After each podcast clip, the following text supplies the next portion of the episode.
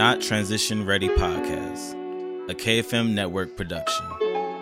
A podcast about military service, substance abuse, and veteran advocacy. Created by Khari Johnson. Written by Khari Johnson and Denisha Peoples Johnson. Narrated by Khari Johnson and Denisha Peoples Johnson. Music provided by Artlist.io. Episode 1 The Clear Choice.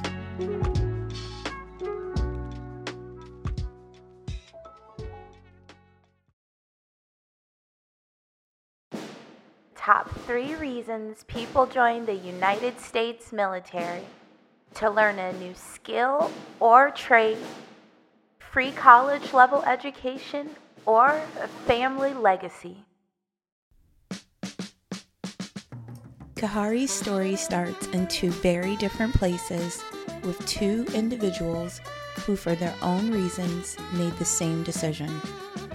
First, in 1971, Washington, D.C., home to a young dishwasher freshly graduated from Job Corps.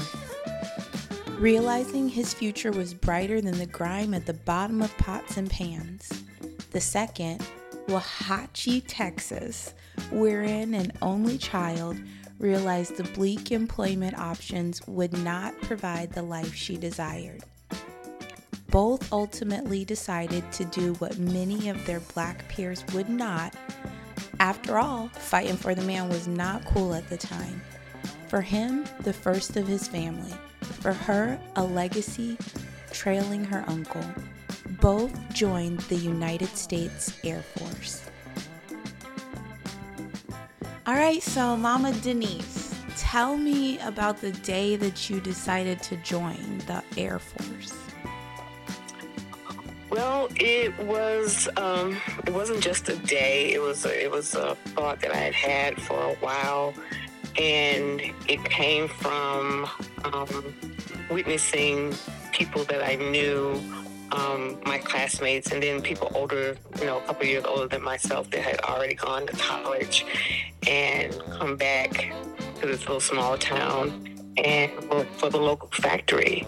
And my classmates were you know, getting pregnant and just kind of that, you know, cycle of things that their mom had done.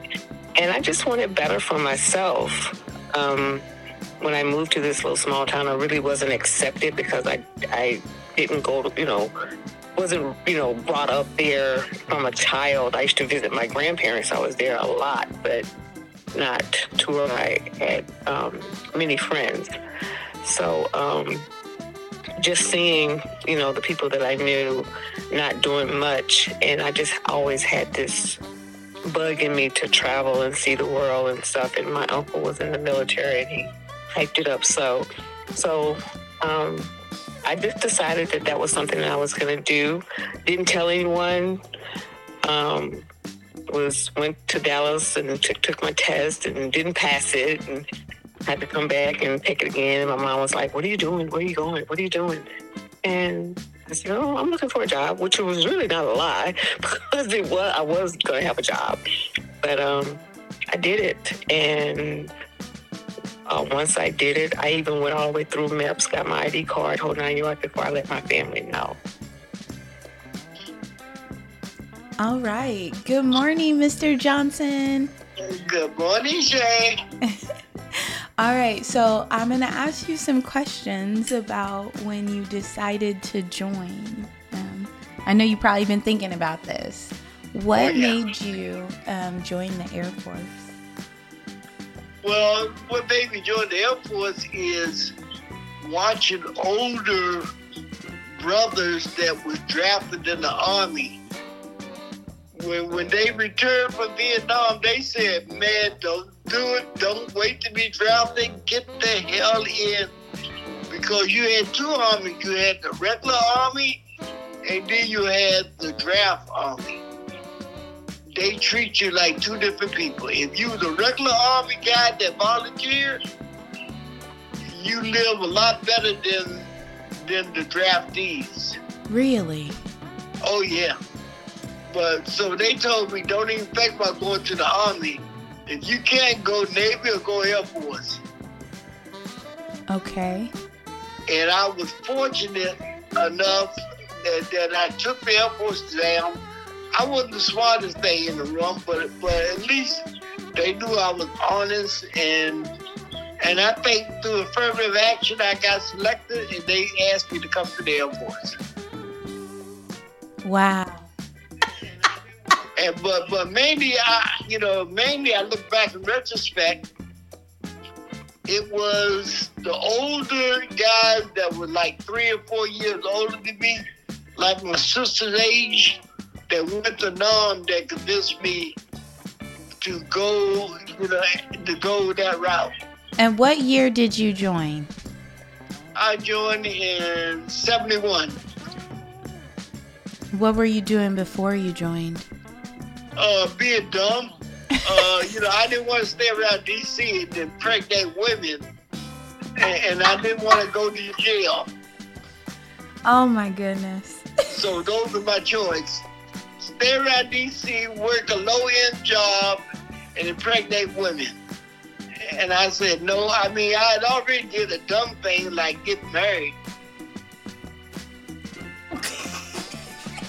You know You what?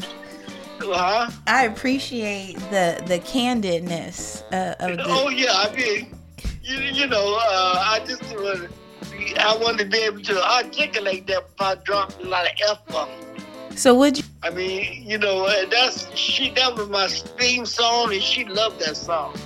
She said, "Oh God, God, your eyes opened up." What song was that? The song, I, you know, uh, I can see clearly now. The rain is gone. Sing it to me now. I can see clearly now. The rain is gone. I can see all obstacles in my way. It's that of a dark cloud that had me blind. It's going to be a bright, bright, sunshiny day. I mean, that addressed it right. Yes, I love it. It's the blue skies for the Air Force for me. I want to take this opportunity to thank you deeply for your service and say Happy Veterans Day, Father-in-law. Oh, it's, eh, thank you very much.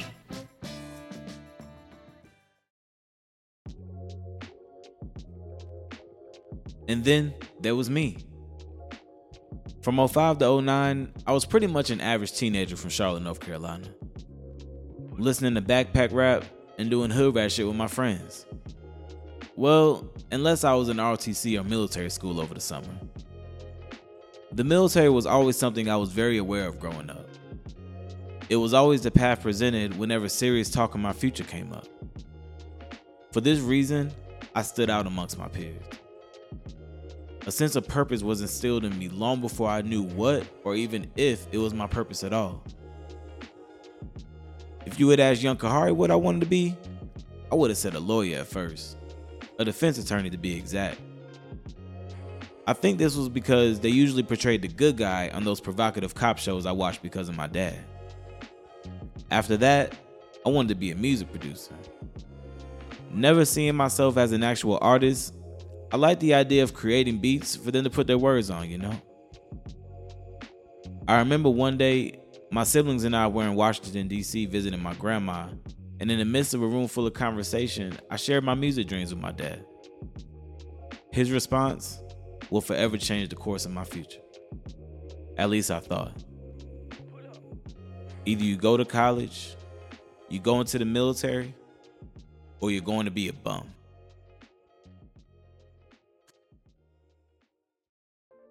Wow. Yep. Okay, so how old were you at, at the time of this conversation, Khari? Um, I like to say I was like seven or eight. Um, I can get my my sisters to um to clarify, but I was I was pretty sure I was like seven or eight years old. So this is basically one of the first times that you had that military talk that you can recall. This was one of the earlier times for sure. Um, you know, I you know it, it had come up in conversation. Of course, you know, like my dad was in, my mom was. They both got out um, by pretty much by the time I was born. But um, yeah, and it, you know, it, it always kind of been something that was floated around, but that was yeah, that was one of the first, if not the first, like, yeah, Yeah. you're going in the military, Yeah. regardless if you like it or not. Did your dad ever know that you wanted to be an attorney? You know, I think he did, and I think that he was a little bit more relieved when I wanted to be an attorney versus. Um, actually, I'm pretty sure he did because um, when I now that I'm thinking about it out loud, I believe that um, he was like he was might have even been bragging on me and saying like, "Oh, Khari wants to be a lawyer," and I was like, "Well, Yeah. actually, Dad." Yeah. Oh, and I'm pretty sure that's actually how. not you threw a wrench in his pride And he threw it right back. he threw it right back for sure. Yeah. Have you have you thought again about pursuing law? No, no, I dropped that. Um, I, I think that uh, once I did a little bit more research and realized that you know defense attorneys have to defend people even if they're guilty, and prosecutors are terrible human beings. Um, I just you know I was like, yeah, it's not for me. Okay.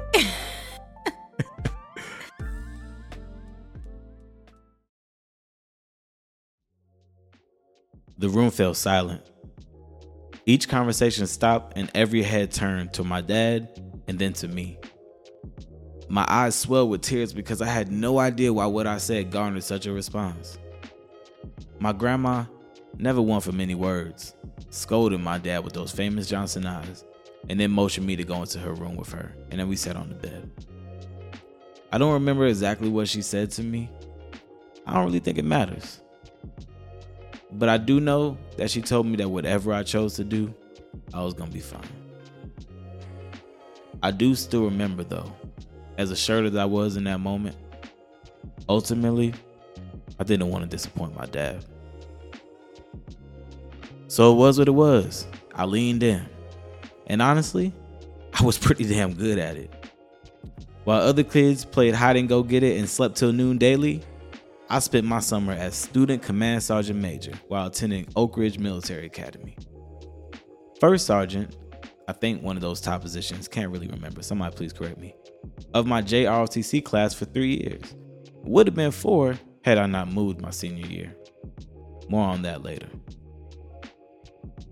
Then came June of 2009, and I graduated from high school out of Northern Virginia. Now, let's just say, based on my transcript, I was no academic scholar. Nor was that my intention, as I hadn't submitted a single college application. So I moved back to the city to live with my sister, even worked at the Bobcats Arena for a few months. But then slowly, I started to realize I was pushing off the inevitable because the money I was making at the arena was barely enough to cover my public transportation back and forth. So one day I woke up early, hopped on the bus connected at the transit, then headed over to my local military recruitment center. United States Marines, here I come.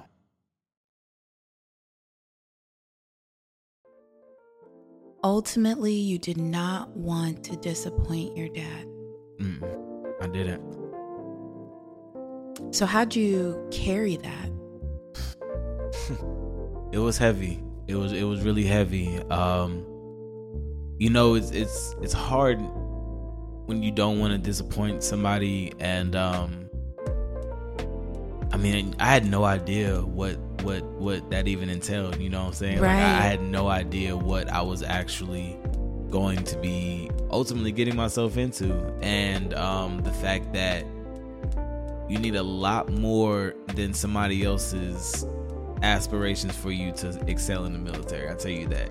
you need a lot more than somebody else's aspiration.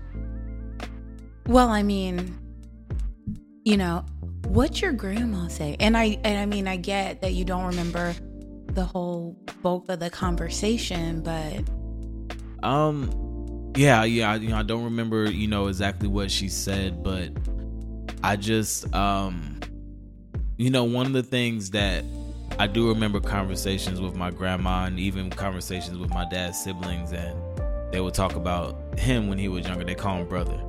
And um they would they would talk about him and and we sounded very much so alike. Mhm. And you know, he had a moment where he kind of, you know, after graduation, he was wandering around, didn't quite, you know, know what he was gonna do, and um, he ultimately, you know, chose to uh, to go into the military after Job Corps, and um,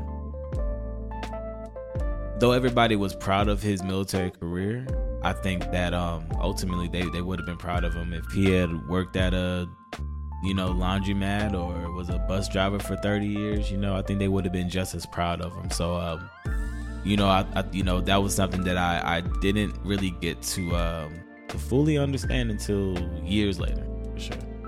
Yeah. Do you feel like you were doing ROTC and and military school and excelling in those things to get that sense of pride from your dad? Um, yes and no. I mean, I actually, I mean, I actually liked it. I was pretty damn good at it. You know what I'm saying? Um, I, I was, I, I was good at following orders. I was also good at leading. I've always been a leader. Um, my whole life, I've always been a leader. So, um, you know, being able to be in that position and being able to shine and, you know, you, you tell me all I gotta do is run around here a few times and do some push ups, do some shit up, sit ups, and aim here, hit this trigger. All right, cool, I got you. Yeah. You know what I'm saying? Easy. Let's do it. So that being said, you know, in high school, the school heavily like pushes college. Mm-hmm. So, like, how did you get through your senior year without even applying for a school? I mean, I like that's Yeah. completely unheard of. Um. So yeah, I slipped under the radar for sure. Uh. So what happened was, like I said, I I left. I went to. I was in school um up to my junior year down in um, North Carolina, and then I moved up to uh, Northern Virginia, and um because it was my senior year, because the curriculums are vastly different between the two states. Um. Once my credits and everything kind of got shifted around, I went from being behind credits in Charlotte to being over credits in Virginia somehow and had free periods, all this crap. But anyways, long story short, um, I slipped under the radar. You know, I didn't I didn't do a lot of the things that regular seniors did. Um, I'm not in the yearbook. Um, I never took my SAT. Never even took a PSAT. That's crazy. You know, to this day, I, I've never taken you know any of that ACT, any of that. Um, I think I knew for a very long time kind of what my uh, what my path was pointing me to because even though I never took a SAT or did a college application, I did plenty of ASVAB. Speaking of ASVABs, United States Marine, huh?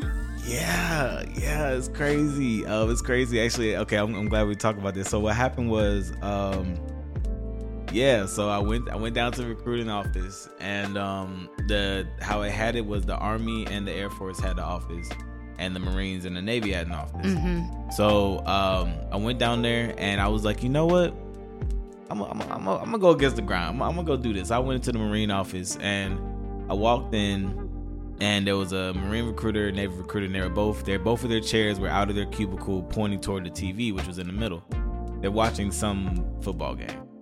I walk in standing there for maybe about five seconds. They turn around look back at the tv turn back around again and say i'll be with you in a second. And they turn back to the tv and they keep on watching other recruiter doesn't even turn around. Navy recruiter never even turns around. Marine is marine right? So i'm just like okay. So i waited for about maybe another 10 seconds and I was like, yeah, fuck this.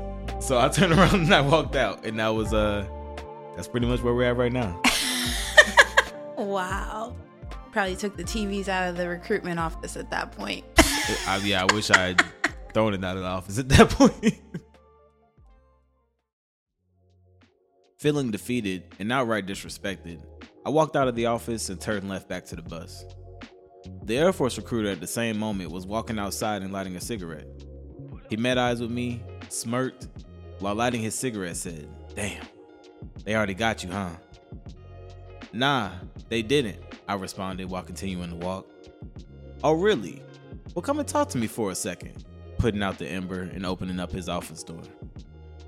Four months later, I was shipping out for Air Force basic training. And six months after that, to my first station, Misawa Air Base, Japan.